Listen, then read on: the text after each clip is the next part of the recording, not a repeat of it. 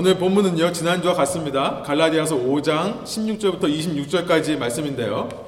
어, 일어나실 수 있으면 좀 일어나셔서 우리 함께 하나님의 말씀을 읽고 그리고 기도하고 어, 말씀 나누도록 하겠습니다. 저희가 어, 한 절씩 교독하면서 번갈아 가면서 읽기로 하는데요. 짝수절을 제가 읽고 홀수절을 같이 읽으시고 마지막 절 26절은 함께 읽기로 합니다. 16절부터 제가 읽겠습니다. 내가 이르노니 너희는 성령을 따라 행하라. 그리하면 육체의 욕심을 이루지 아니하리라. 육체의 소욕은 성령을 거스르고 성령은 육체를 거스르나니 이 둘이 서로 대적함으로 너희가 원하는 것을 하지 못하게 하려 함이니라.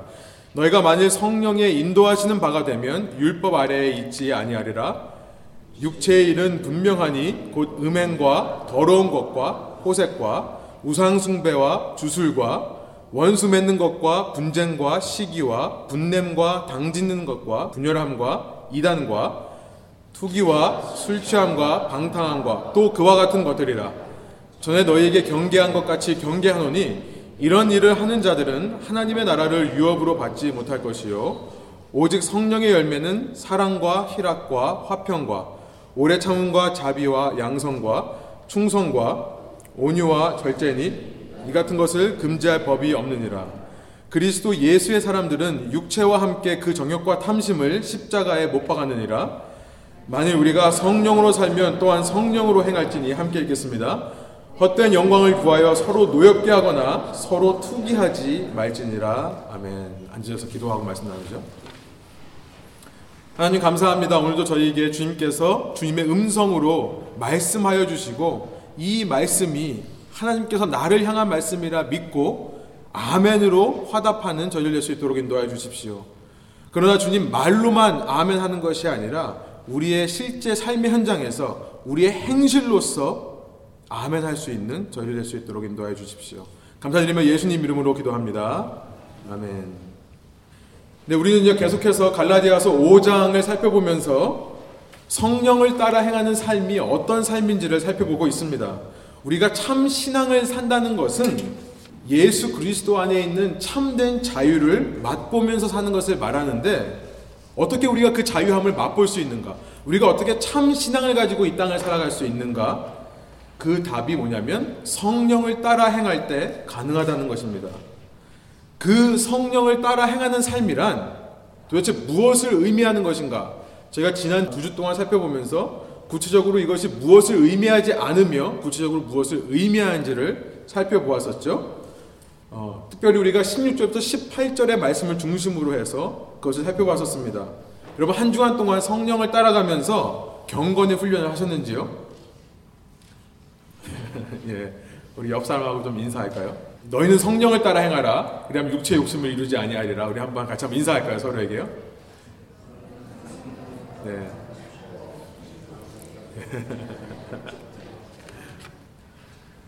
이 갈라디아서 16절부터 18절의 말씀은요.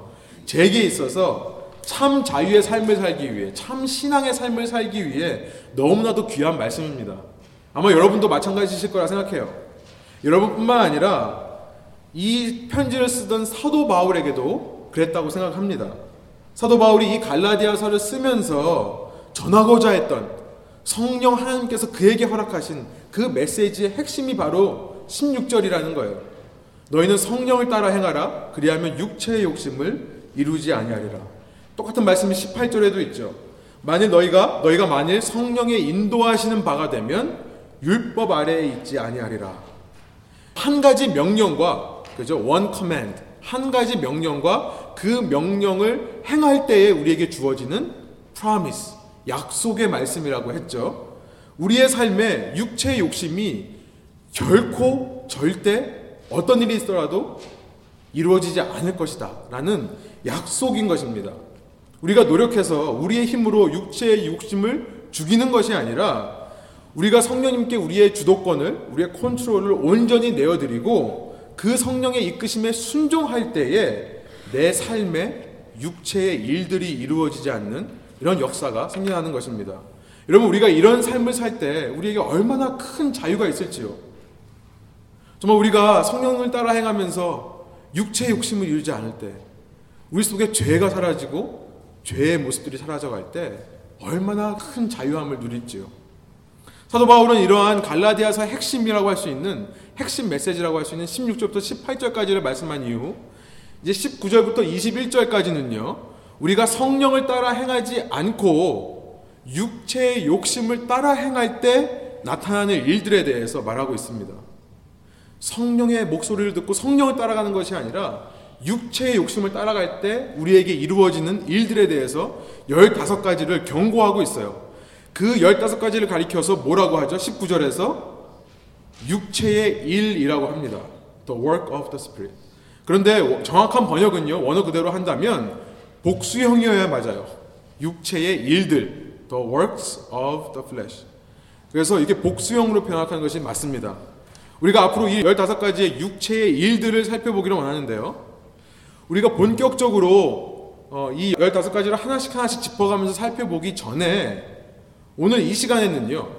우리가 이 19절부터 21절에 나와 있는 15가지의 육체의 일들을 어떤 마음가짐으로 어떤 태도로 읽어야 되는가를 두 가지를 얘기하고 다음 시간부터 좀 살펴보려고 합니다.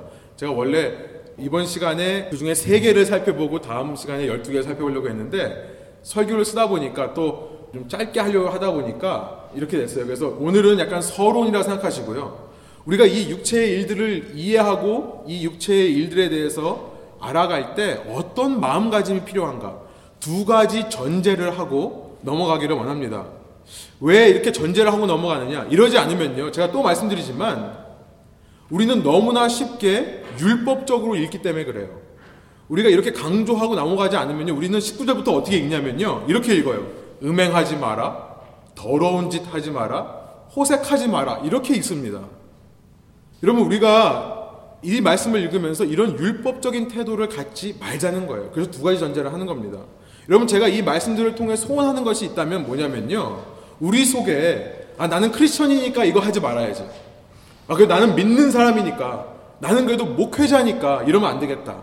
이런 식의 율법적인 이해와 강요에 의해서 이 말씀들을 이해하는 것이 아니라 예수님을 사랑하니까 예수님을 사랑하니까 그 성령 하나님께 내 삶을 맡겨드림으로써 우리 속 사람이 근본적으로 변화되는 것을 소원합니다. 저는 이 일이 우리 가운데 역사가 일어났으면 좋겠어요. 이 말씀을 살펴보면서요. 정말 근본적으로 내 속 사람이 변하는 체험을 했으면 좋겠습니다.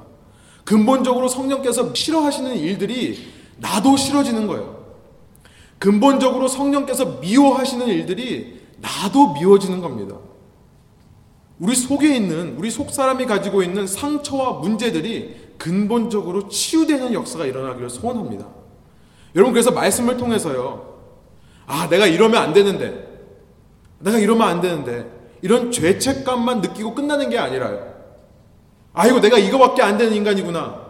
이런 식의 자기 연민과 자기 한탄만 하고 끝나는 것이 아니라 여러분 말씀 듣고 우리가 이런 태도로 끝나기가 너무 쉽습니다. 그렇지 않습니까? 아 그래 내가 이렇게 살면 안 되지. 죄책감으로 끝나지 말자는 거예요. 내가 이거밖에 안 되는구나. 내 한탄으로 끝나지 말자는 거예요. 그러지 말고 조금 조금씩 우리가 마음의 변화를 받아 신앙이 내 삶에 실제로 이루어지는 참 신앙을 한번 맛보자는 거예요. 그 참 신앙의 길 위에서 그 길 위에서만 누릴 수 있는 예수 그리스도 안에 있는 참된 자유함을 맛보며 살자는 거예요. 우리가 이것을 기억하면서 두 가지 전제를 오늘 말씀을 통해 살펴보기를 원하는데요. 첫 번째 전제. 우리가 이 15가지의 육체의 일들을 읽을 때 어떤 마음가짐으로 읽어야 되는가? 첫 번째 전제는 이것입니다. 영적 갈등이라는 것을 기억하면서 읽자는 거예요. 이 모든 육체의 일들은요, 영적 갈등의 결과라는 것을 기억하면서 읽자는 거예요. 괄호하고 양심적 갈등이 아니라 이렇게 썼습니다, 제가요. 영적 갈등이다. 양심적인 갈등이 아니다. 제가 말씀을 통해 좀 더 정확하게 설명해 드리겠습니다. 갈라디아서 5장 17절부터 18절에 이런 말씀이 있었죠. 제가 한번 읽어 드릴게요. 육체의 소욕은 성령을 거스르고 성령은 육체를 거스르나니 이 둘이 서로 대적함으로 너희가 원하는 것을 하지 못하게 함이니라 너희가 만일 성령의 인도하시는 바가 되면 율법 아래에 있지 아니하리라 이런 말씀이 있었어요. 여러분 육체와 성령이 지금 어떻게 하고 있대요? 대적하고 있다고 얘기합니다. 여러분 이것은요 육체와 성령이 그저 반대되는 생각만을 가지고 있다. 혹은 서로 다른 마음을 가지고 있다. 이 정도의 해석이 아니라 육체와 성령이 말하자면 서로 원수가 되어 싸우고 있다는 얘기입니다. 육체와 성령이 서로 대적한다. 원수가 되어 싸우고 있다는 거예요. 여러분 쉬운 예를 들자면 한 사람의 팔을 한쪽에서는 육체가 잡아끌고 육체가 뭐라고 했죠? sinful nature.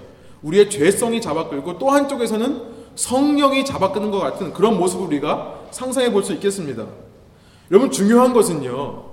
지금 사도 바울은 이 갈등은 어떤 한 사람 마음 속에 있는 양심적인 갈등이 아니라는 것을 얘기하는 거예요. 양심적인 갈등이 무엇인가?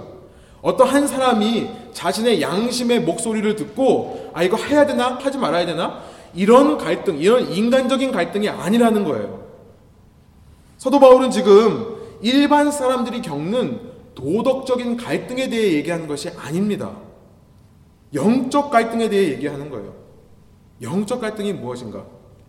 여러분 지금 17절부터 18절에서 너희라고 표현된 사람들이 누구죠? 지금 사도 바울은 너희라고 할 때 이 너희가 누구죠? 갈라디아 교회 교인들이죠. 그렇죠? 사도 바울이 이 갈라디아 교회 교인들을 가리켜서 3장 2절부터 3절에 이런 말씀을 했었습니다. 3장 2절부터 3절이에요.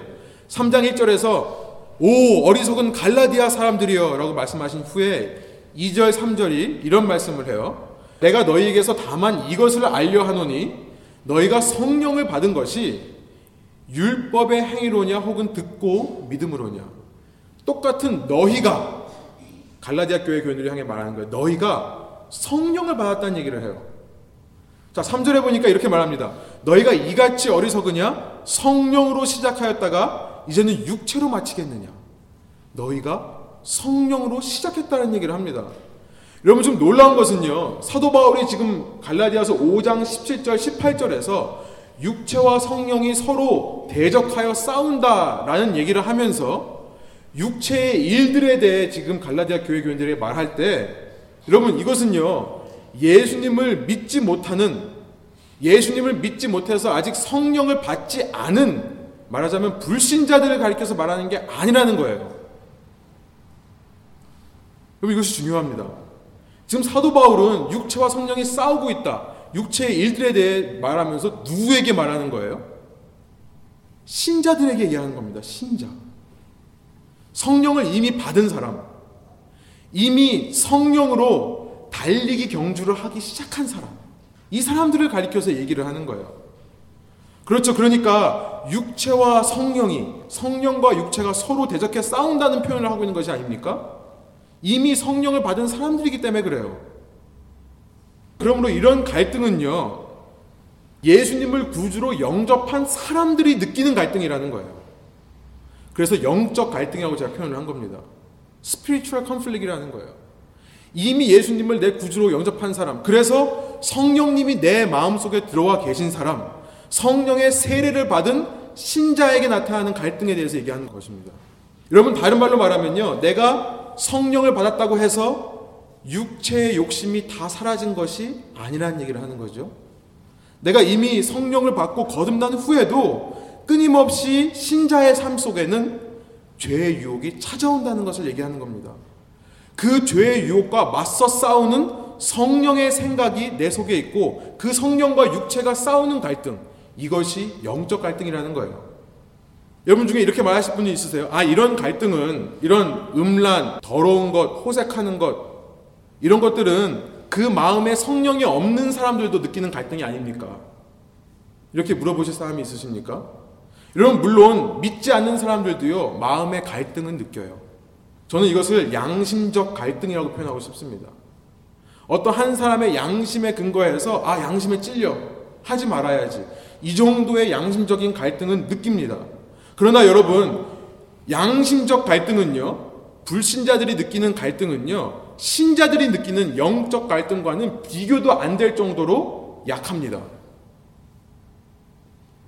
다른 말로 말하면 신자들이 느끼는 영적 갈등은요 양심적 갈등보다 훨씬 강렬하고 강한 거예요. 왜 그럴까요? 사람은 어느 정도 양심이 있어서 양심에 근거하여 바른 행동을 하지만요. 그 사람의 양심이라는 것은 언제든지 쉽게 파협될 수 있기 때문에 그래요.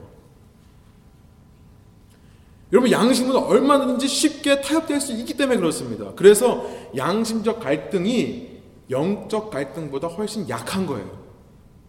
여러분 단적인 예를 한번 들어드릴게요. 여러분 우리가 사는 세상을 한번 보십시오. 여러분 죄가 죄인 줄 모르고 사는 사람들이 얼마나 많이 있습니까? 그렇죠? 우리가 전도하다 보면 가장 많이 듣는 질문이 뭐예요?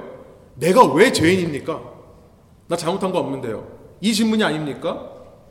여러분 우리가 그래서 영적인 죄에 대해 설명하죠. 여러분 영적인 죄 말고도 이 육체적인 죄에 대해서 죄가 죄인지 모르고 사는 사람들이 세상에 너무나 많이 있습니다. 여러분 이렇게 얘기를 해요. 나는 살아남기 위해 경쟁한 거지 내 이웃에게 죄를 지은 것은 아니다라고 얘기합니다. 아니 당연히 내 유익과 내 이익을 내가 챙겨야 되는 거 아니냐. 오히려 거꾸로 물어봅니다. 수단과 방법 가리지 않고 목적을 이루어내는 것이 가장 중요한 것이 아니냐라고 얘기하는 것이 세상의 논리입니다. 요즘 tax, 시, tax 세금 보고 시즌인데요. 세상 사람들은요, 세금 떼어먹는 거 당연하게 생각합니다. 아, 당연히, 아, 장부 두 개로 해가지고 좀 덜 수입해가지고 덜 보고하는 거. 여러분, 아무런 양심의 가책을 느끼지 않습니다. 여러분, 내가 돈 벌어서 날 위해 내가 쓰는데 이 삶이 뭐가 잘못됐냐고 얘기를 해요. 양심적인 갈등은 영적 갈등보다 훨씬 약해요. 여러분 남들이 다 불륜이라고 얘기를 해도 내가 하면 뭐예요? 로맨스를 하잖아요. 남들은 다 불륜이라는데 나이가 하면 로맨스래요. 여러분 누가 봐도 149.95점 맞을 애가 아니라고요. 네? 근데 러시아 사람이라고 그렇게 편을 들어줍니까? 무슨 말씀하시는지 좀 아시겠어요? 네, 이런 얘기 하니까 좀 확 살아나시네요 또. 네. 여러분 이것이 세상에서 말하는 양심적인 삶의 단적인 예예요. 단적인 모습이에요. 사람은요 얼마든지 자신의 양심을요 상황에 따라 적절하게 타협할 수 있는 초능력이 있습니다. 저는 이렇게 생각해요. 인간에게는요 얼마든지 내 양심을 상황에 적절히 타협할 수 있는 초능력이 있다는 거예요. 그렇기 때문에 인간의 양심적인 갈등은 아무리 심각하다고 해도 영적인 갈등과는 비교가 되지 않습니다. 제가 이거, 이것과 관련해서 두 가지 증거를 찾아봤는데요. 성경에 여러분 주부에 보시면 하나는 성경 말씀의 증거가 있고요. 또 하나는 사회학적인 증거다. 소시알러지컬 에비던스다. 제가 이렇게 말해봤는데 여러분 첫 번째로 성경에 보면요. 성경 말씀 중에 많은 구절들이 있지만 양심에 대한 많은 구절들이 있지만 디도서 1장 15절에 이런 말씀이 있습니다. 나머지 구절들이 궁금하시면은 제가 설교 원고를 보내드릴 테니까 한번 보시기 바래요. 디도서 1장 15절에 이런 말씀이 있어요. 깨끗한 사람들에게는 모든 것이 깨끗하지만 부패해져서 믿지 않는 사람들에게는 아무것도 깨끗한 것이 없고 도리어 그들의 마음과 양심이 더러워졌다라고 얘기를 합니다. 양심대로 사는 것이 한계가 있다는 것을 말씀하시는 거예요. 사회학적 증거는 뭔가? 여러분 라드니 스타크이라는 사람 아십니까? 라드니 스타크. 어, 유럽에서 사회학과 교수로 있었고 비교 종교학과 교수로 있다가 지금 텍사스에 있는 베일러라는 대학교에 어, 교수로 있습니다. 어, 금세기 최고 사회학자라고 불릴 정도로 어, 라드니 스타기 한 세운 공로가 참 많은데요.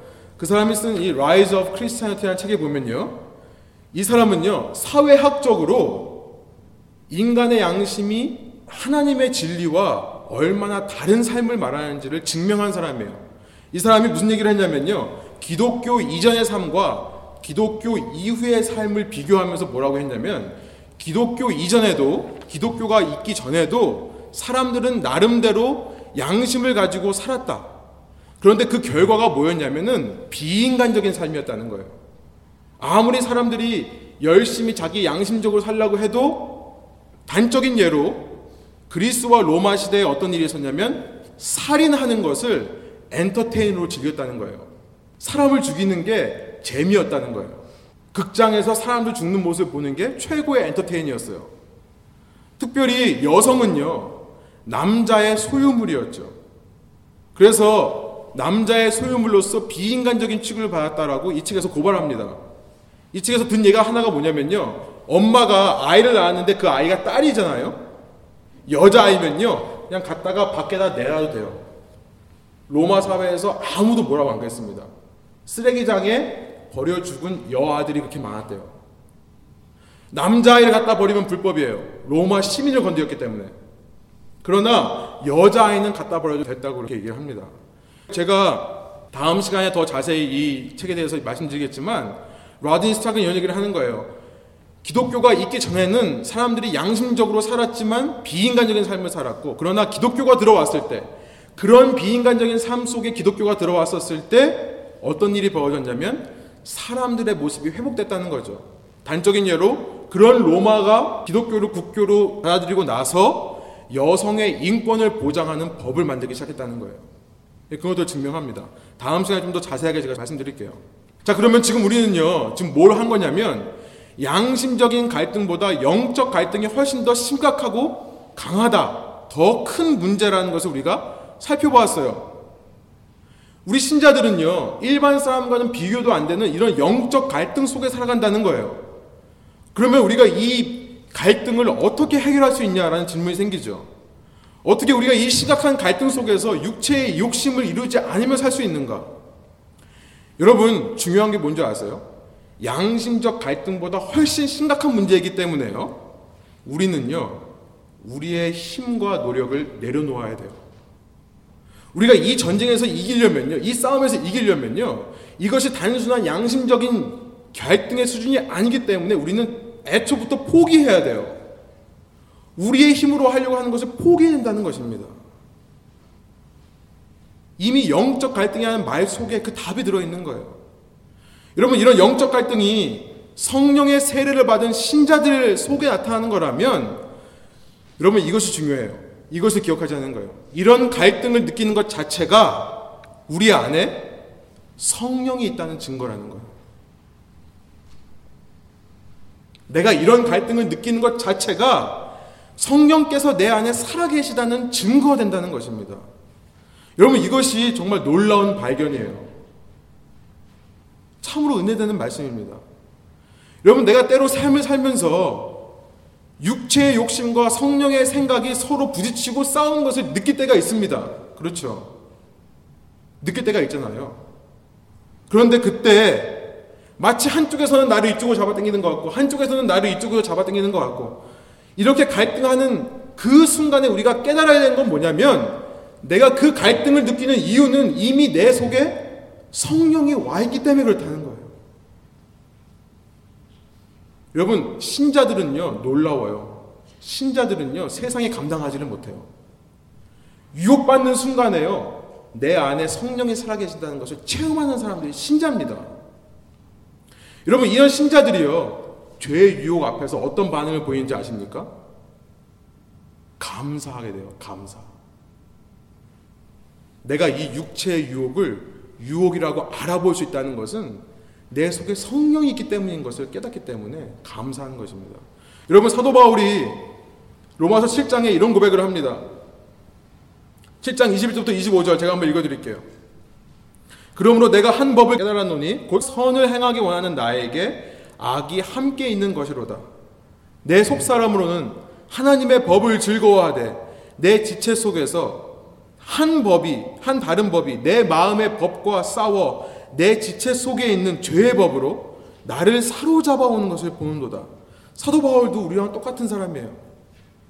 내 마음으로는 하나님의 법을 이루고 싶지만 내 육체의 법이 나를 사로잡아 오는 것을 보는 거예요. 그래서 어떻게 반응합니까? 24절에 이래요. 오호라 나는 곤고한 사람이로다. 이 사망의 몸에서 누가 나를 건져내랴. 여러분 그러나 그 순간에 사도 바울이 깨닫는 진리가 있습니다. 25절이에요. 우리 주 예수 그리스도로 말미암아 하나님께 뭐 한다고요? 감사한다는 거예요. Thanks be to God through Jesus Christ, our Lord. 예수 그리스도로 말미암아 감사하다는 거예요. 여러분 어떻게 사도 바울이 이 상황 속에서 감사할 수 있습니까? 깨달은 거죠. 아 내가 나의 양심으로 감당할 수 없는 이 갈등을 느끼는 이유는 내 속에 성령께서 살아계시기 때문에 그렇구나. 여러분 감사하는 거예요. 주 예수 그리스도를 말미암아 주 예수 그리스도를 말미암아 하나님께 감사할지어다. 여러분 예수 그리스도의 은혜에 감사하는 거예요. 왜요? 이런 나 같은 약한 존재인데 이런 나 같은 못난 존재인데 이렇게 악한 나임에도 불구하고 예수께서 내가 아직 죄인 되었을 때에 나를 구하시기 위해 자신의 생명을 주셨다는 사실에 감사하는 것입니다. 그 예수 그리스도의 십자가로 인해 내 안에 성령이 살아계셔서 내가 이제 육체를 육체라고 알아볼 수 있게 되었구나. 내가 그 육체와 싸우는 갈등 속에 있게 되었구나. 그 사실에 감사하는 거예요. 여러분, 어떤 사람이 자신의 속에 있는 성령에 감사하는 삶을 산다면요. 그 사람이 죄를 지을 수 있겠습니까? 아니에요. 아니에요. 감사하는 마음이 든다면요. 죄로 가지 않습니다. 경건의 훈련을 하게 되어 있습니다.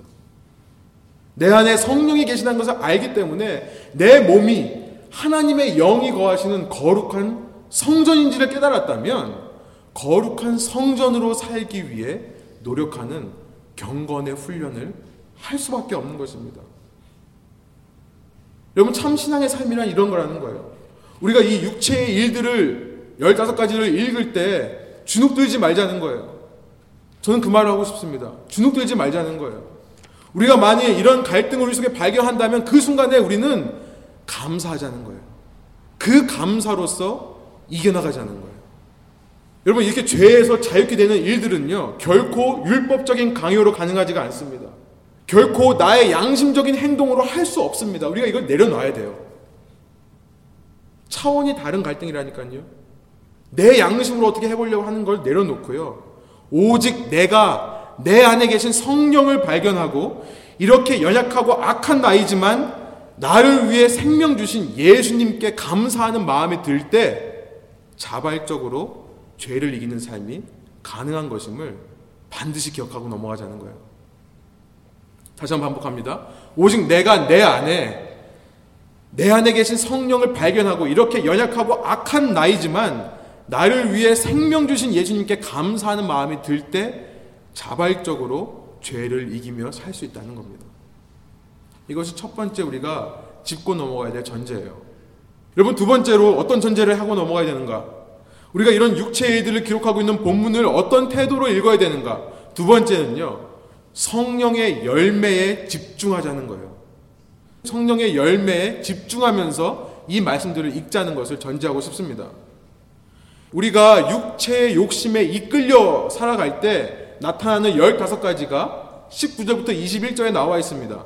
이것을 가리켜서 사도 바울은 육체의 일들이라고 복수형을 사용했다고 그랬어요. 여러분, 왜 사도 바울이 복수형을 사용했을까요? 저는 이렇게 생각합니다. 사도 바울은요, 성령이 아니라 육체가 신자들을, 사람들을 지배할 때 나타나는 비인간적인 모습의 다양성을 강조하기 위해 복수형으로 썼다고 생각합니다. 한번 써보십시오. 비인간적인 모습의 다양성을 표현하기 위해 복수형을 썼다. 육체의 일들이라고 했다. 여러분, 그러나 그와 반대로 이것이 중요해요. 그와 반대로 우리가 성령의 음성을 듣고 그 음성대로 따라 살 때 내 육신에 나타나는 일들, 내 육체, sinful nature가 아니라 내 body, 내 육신의 행위를 통해 참 인간다운 모습을 회복해 나갈 때 나타나는 모습에 대해서 사도 바울이 뭐라 그래요? 성령의 열매라는 표현을 22절에 쓰는 거예요. 육체의 일들은요, 비인간적인 다양한 모습을 보여주기 위해 복수형을 썼는데, 사도 바울은 우리가 성령의 음성에 순종하여 우리의 육신의 행위로 참 인간의 모습을 찾아갈 때 나타나는 모습이 성령의 열매라고 얘기를 하는 거예요. 여러분, 단수형입니다. 단수예요. 여러분, 이것이 중요해요. 결국 21절부터 23절에 나타나는 사랑, 기쁨, 평안, 인내와 자비와 선을 행함과 충성된 신실함과 온유함과 절제는요, 아홉 가지의 다른 열매가 아니라 하나의 열매를 말하고 있다는 거예요. 하나의 모습, 하나의 성품. 여러분, 누구의 모습이고 누구의 성품입니까? 우리 주 예수 그리스도의 모습이라는 거예요. 우리가 성령을 따라 살 때 우리에게 회복되는 모습은 단 한 사람의 모습, 예수 그리스도의 모습과 성품이라는 것을 강조하기 위해 복수형과 대조하여 성령의 열매라고 쓴 것입니다. 여러분 우리가 기억해야 될 것은요. 이것을 가리켜서 사도 바울이 성령의 노동, 성령의 일이라고 표현하지 않음을 기억해야 돼요.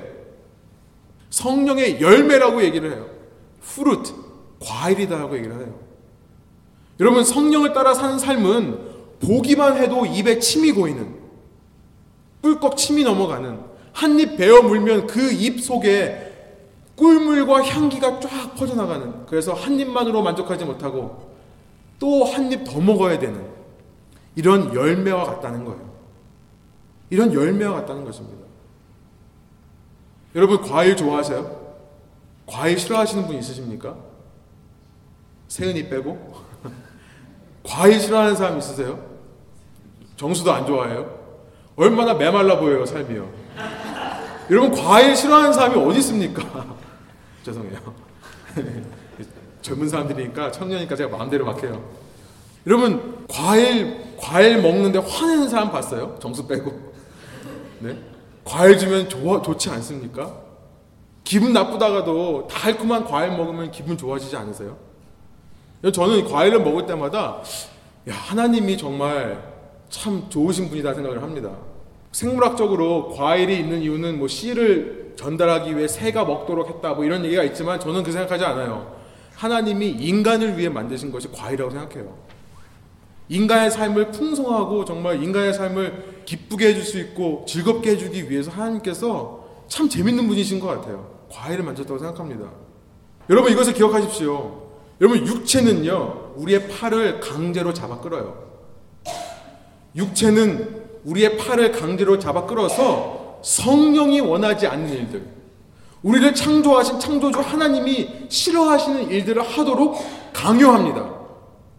여러분 마치 이집트의 포로 생활하고 있던 이스라엘이 그 이집트의 고역, 그 고된 노동을 한 것처럼 육체는요 우리를 일시키는 거예요.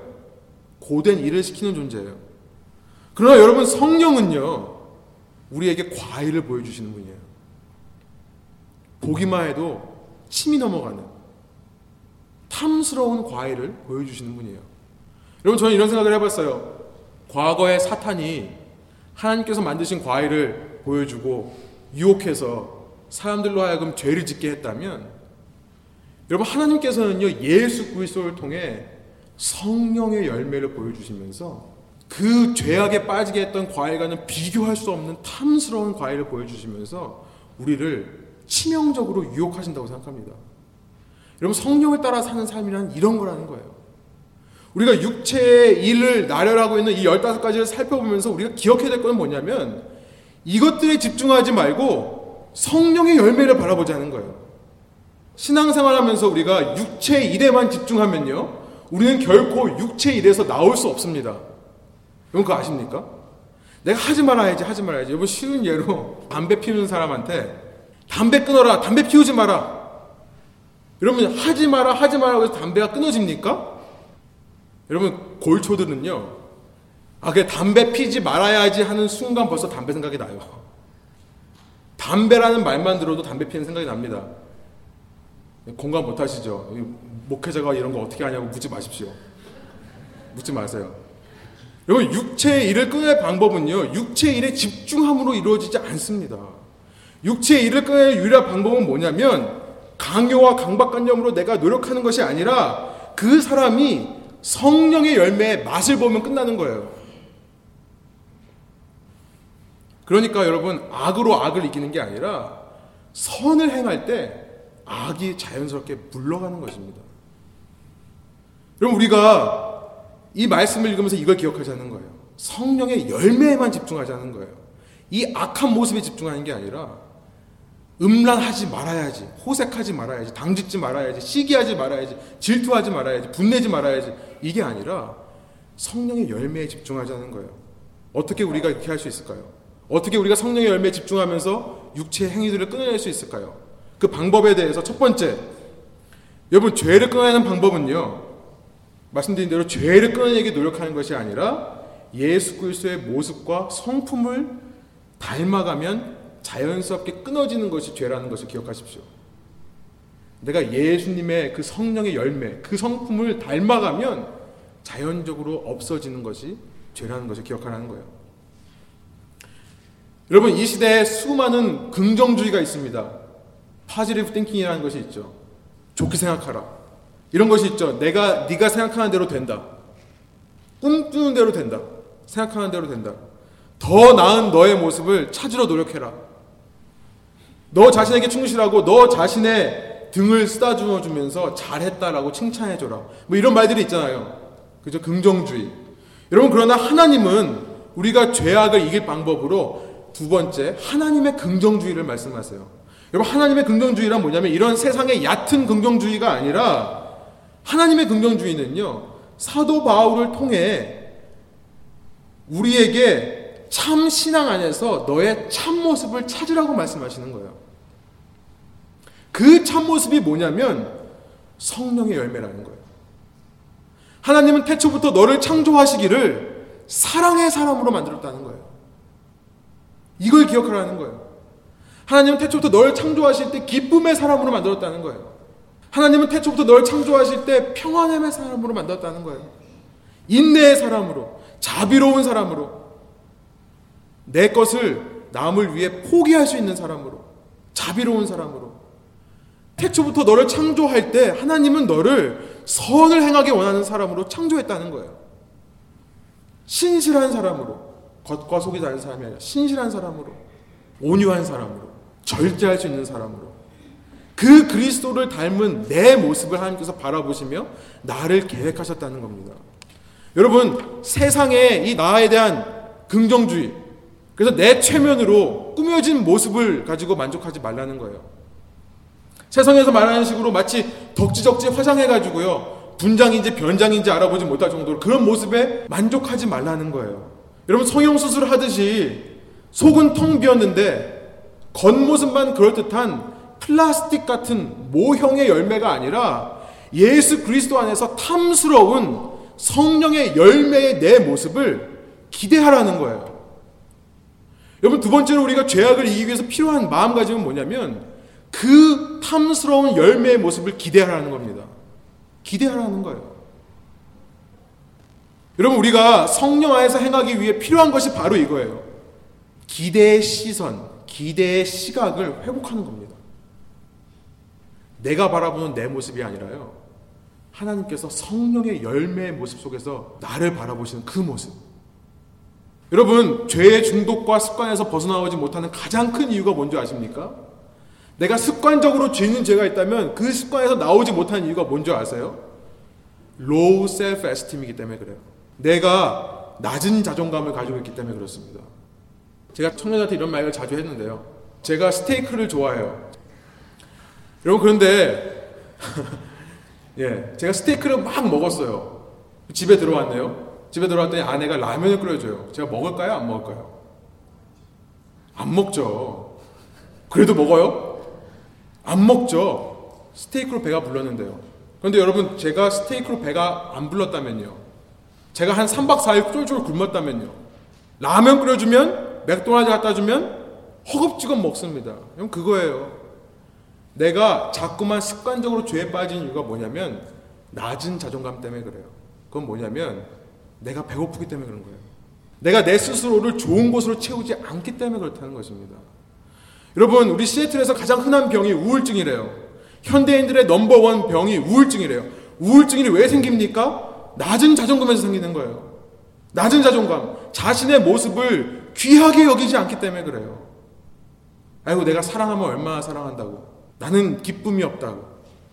그렇기 때문에 더러운 죄에 내 자신을 내주는 겁니다. 여러분, 사람이 깨끗한 옷을 입으면요. 방금 세탁한 깨끗한 하얀 옷을 입으면 더러운 의자에 앉습니까? 안 앉습니까? 절대 안 앉아요. 거지같이 입으면요. 앉게 되어 있어요. 아무 상관없거든요. 여러분, 하나님의 긍정 의식은 뭐냐면 하나님 안에서 하나님이 나를 바라보시는 그 모습, 성령의 열매의 모습을 기대하라는 거예요. 기대하라는 거예요. 내 모습을 사랑하지 않기 때문에 자꾸 죄에 넘어가지 말고 나의 아름다운 모습을 기대할 때 내가 얼마나 예수님 닮은 탐스러운 과일이 될 수 있는지 깨달을 때 우리는 육체의 욕심을 이길 수 있다는 것입니다. 여러분 그렇게 기대하는 만큼 내 삶에 그 열매의 모습을 이루기 위해 노력해야겠죠? 어떻게 노력합니까? 다시 말씀드리지만 내 힘으로 가능하지 않습니다. 이것이 누구의 열매라고요? 성령의 열매라고요. 성령께서만 주실 수 있는 열매라고요. 그래서 세 번째로 우리가 육체의 욕심을, 죄를 끊어내기 위해 노력할 것은 뭐냐면 성령께 구하라는 거예요. 열매의 주인 되신 성령께 구하라는 겁니다. 여러분, 내 안에 사랑이 없다면요. 사랑을 구하세요. 사랑은요, 감정이 아니죠. 의지입니다. 하나님께서 내 의지를 바꿔주시면 사랑이 생겨요. 아, 사랑할 수 없는데요. 사랑해보세요. 그럼 사랑이 생겨요. 사랑을 구해보세요. 사랑이 생겨요. 여러분 마음속에 기쁨이 없으십니까? 성령께 구하세요. 기쁨을 달라고요. 이 상황을 변해 주셔서 나로 하여금 기뻐하게 해주시오가 아니라 이 상황은 그대로 있지만 하나님의 기쁨을 주십시오라고 기도하는 거예요. 성령님께요. 평안이 없으십니까? 평안을 구하세요. 내 환경, 내 상황을 다 이렇게 이렇게 해주셔야 내 마음에 안정이 됩니다. 이런 기도가 아니라 내 상황은 그대로일지라도 하나님의 평안을 주십시오. 그럴 때 내 속에 평안이 생겨나는 거예요. 인내 마찬가지입니다. 자비로운 마음, 남을 위해 헌신하고 싶은 마음 구하십시오. 남을 사랑할 수 있게 해달라고 그래서 나의 물건을 포기할 수 있게 해달라고 구하십시오. 하나님께서 주세요. 성령께서 주세요. 선을 행하고 싶은 마음 달라고 기도하세요. 여러분 신실함, 충성됨, 온유, 절제 전부 기도하는 것입니다. 여러분 이때 놀랍게도 성령께서 우리에게 그 열매를 주세요. 우리의 죄악들이 끊겨 나가는 것입니다. 여러분 우리가 이런 삶을 살 때 우리에게 얼마나 큰 자유함이 있을지요. 여러분 말씀을 정리해 볼게요. 이제 우리가 다음 시간부터 15가지의 죄악들을 살펴보기를 원하는데요. 우리가 이 두 가지의 전제를 잊지 않고 기억하면서 이 말씀들을 살펴보기를 원해요. 여러분 일주일 동안 집에 가셔서 이 갈라디아서 5장의 말씀을 묵상하시며 읽어보실 때이두 가지 전제를 반드시 기억하십시오. 첫 번째, 영적 갈등이라는 거예요. 육체와 성령의 싸움이 있다는 것은 양심적으로 내 힘으로 해결할 수 없는 영적 갈등이라는 거예요. 그러나 이 영적 갈등이 있다는 것은 내 안에 성령이 있다는 반증이 되는 것이기 때문에 유혹이 다가올 때 예수님을 바라보고 감사하는 거예요. 그 감사로 유혹을 이겨내자는 겁니다. 두 번째, 하나님 안에서 예수 그리스도의 성품을 닮아갈 나의 모습을 기대하자는 거예요. 예수님의 모습을 닮아갈 내 모습을 기대하고 나를 귀하게 여기자는 겁니다. 그러기 위해 성령께서 나에게 성령의 열매를 달라고 간구하는 것입니다. 이렇게 우리가 기도하며 주님 앞에 나아갈 때에 우리 속에 성령의 열매들이 맺혀지고 그로 말미암아 우리는 육체의 욕심을 떠나 성령이 원하시는 삶, 성령의 원하시는 대로 행하는 삶을 살게 되실 줄 믿습니다. 함께 기도하시겠습니다.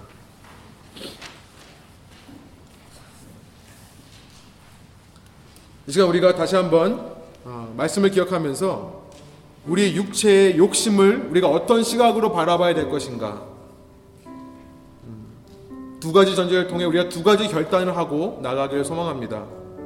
하나님 이것은 혈과 육에 대한 씨름이 아닌 것을 말씀해 주시니 감사합니다. 이것은 영적 전쟁입니다. 그렇기에 나의 양심적인 노력만으로는 할 수 없습니다. 이 치열한 영적 전쟁 속에서 영적인 갈등 속에서 우리가 오히려 내 속에 성령이 계시기에 이런 갈등이 있다는 사실을 깨닫게 하여 주시고 그러므로 말미암아 나를 위해 목숨을 버리신 예수 그리스도를 바라보며 그 십자가의 능력에 감사할 수 있도록 인도하여 주십시오. 하나님 제가 앞으로 일주일 동안 또 평생을 살아가며 나의 모든 삶의 순간에 죄의 유혹이 찾아올 때마다 그 유혹 앞에서 십자가를 바라보기를 소망합니다. 예수님을 발견하기를 소망합니다. 내 안에 살아계신 성령님을 체험하기를 원합니다. 그럴 때에 그 감사로 육체의 욕심의 유혹을 이겨낼 수 있도록 인도하여 주십시오. 이런 결단을 하기 원하고요. 또 한 가지, 주님 제가 성령에 이끌려 살며 죄악들을 끊어내기 위해 하나님께서 바라보시는 나의 모습, 성령의 열매가 맺혀가는 예수 그리스도를 닮은 나의 모습을 기대할 수 있도록 인도해 주십시오. 그것을 기대하고 그런 성령의 열매들을 내 삶에 간구할 수 있도록 인도해 주십시오. 그것을 통해 우리가 육체의 욕심을 이루지 않는 약속의 삶을 살아가게 하여 주십시오. 우리가 앞으로 일주일 동안 또 평생을 살아가며 유혹이 찾아올 때마다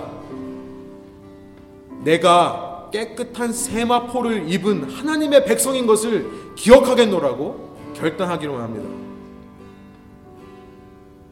내가 내 자신을 사랑하지 못해 하찮게 여겨서 그런 죄의 유혹에 나를 내어주는 것이 아니라 하나님께서 바라보시는 나의 모습을 발견하고 그 탐스럽고 아름다운 모습이 내 모습이라 선포하며 그 더러운 것들에 내 모습을 내 몸을 맡기지 않는 참된 신앙의 자유함을 누리게 하여 주십시오. 이런 결단의 기도로 우리가 함께 기도하며 나가겠습니다. 함께 기도하시겠습니다.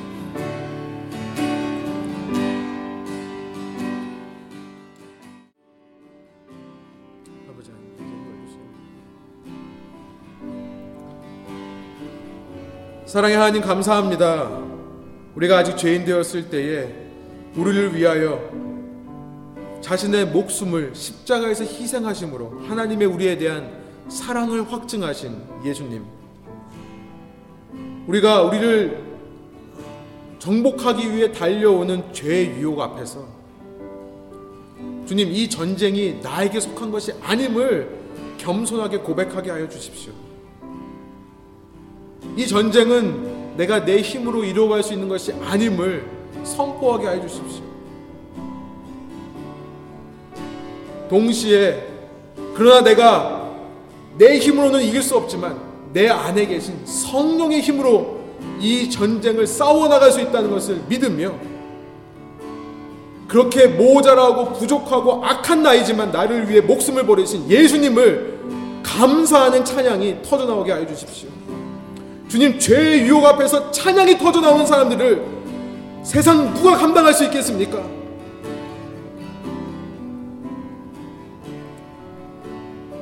저희가 그런 사람으로 살아가게 해 주십시오. 감사로서 죄의 유혹을 이겨내는 저희 될수 있도록 인도해 주십시오.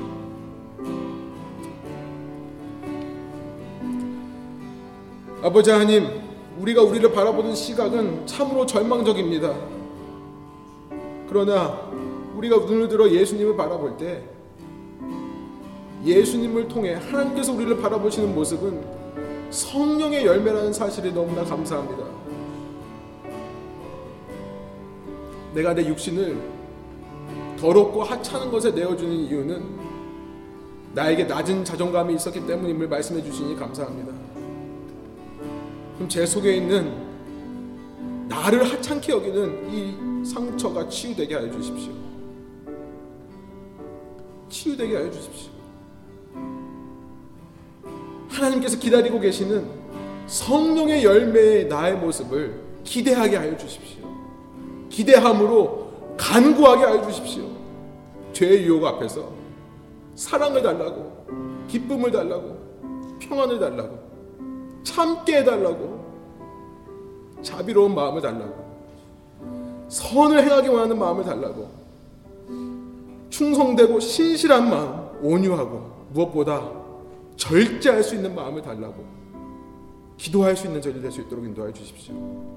그럴 때 성령께서만 주실 수 있는 그 열매를 맛보며 죄악을 끊어내며 하루하루 참된 자유함을 참 신앙 속에서 누리며 살아가는 저희들 되게 하여 주십시오. 감사와 찬양을 주께 올려드리며 이 모든 말씀 나를 구원하시기 위해 이 땅에 오셔서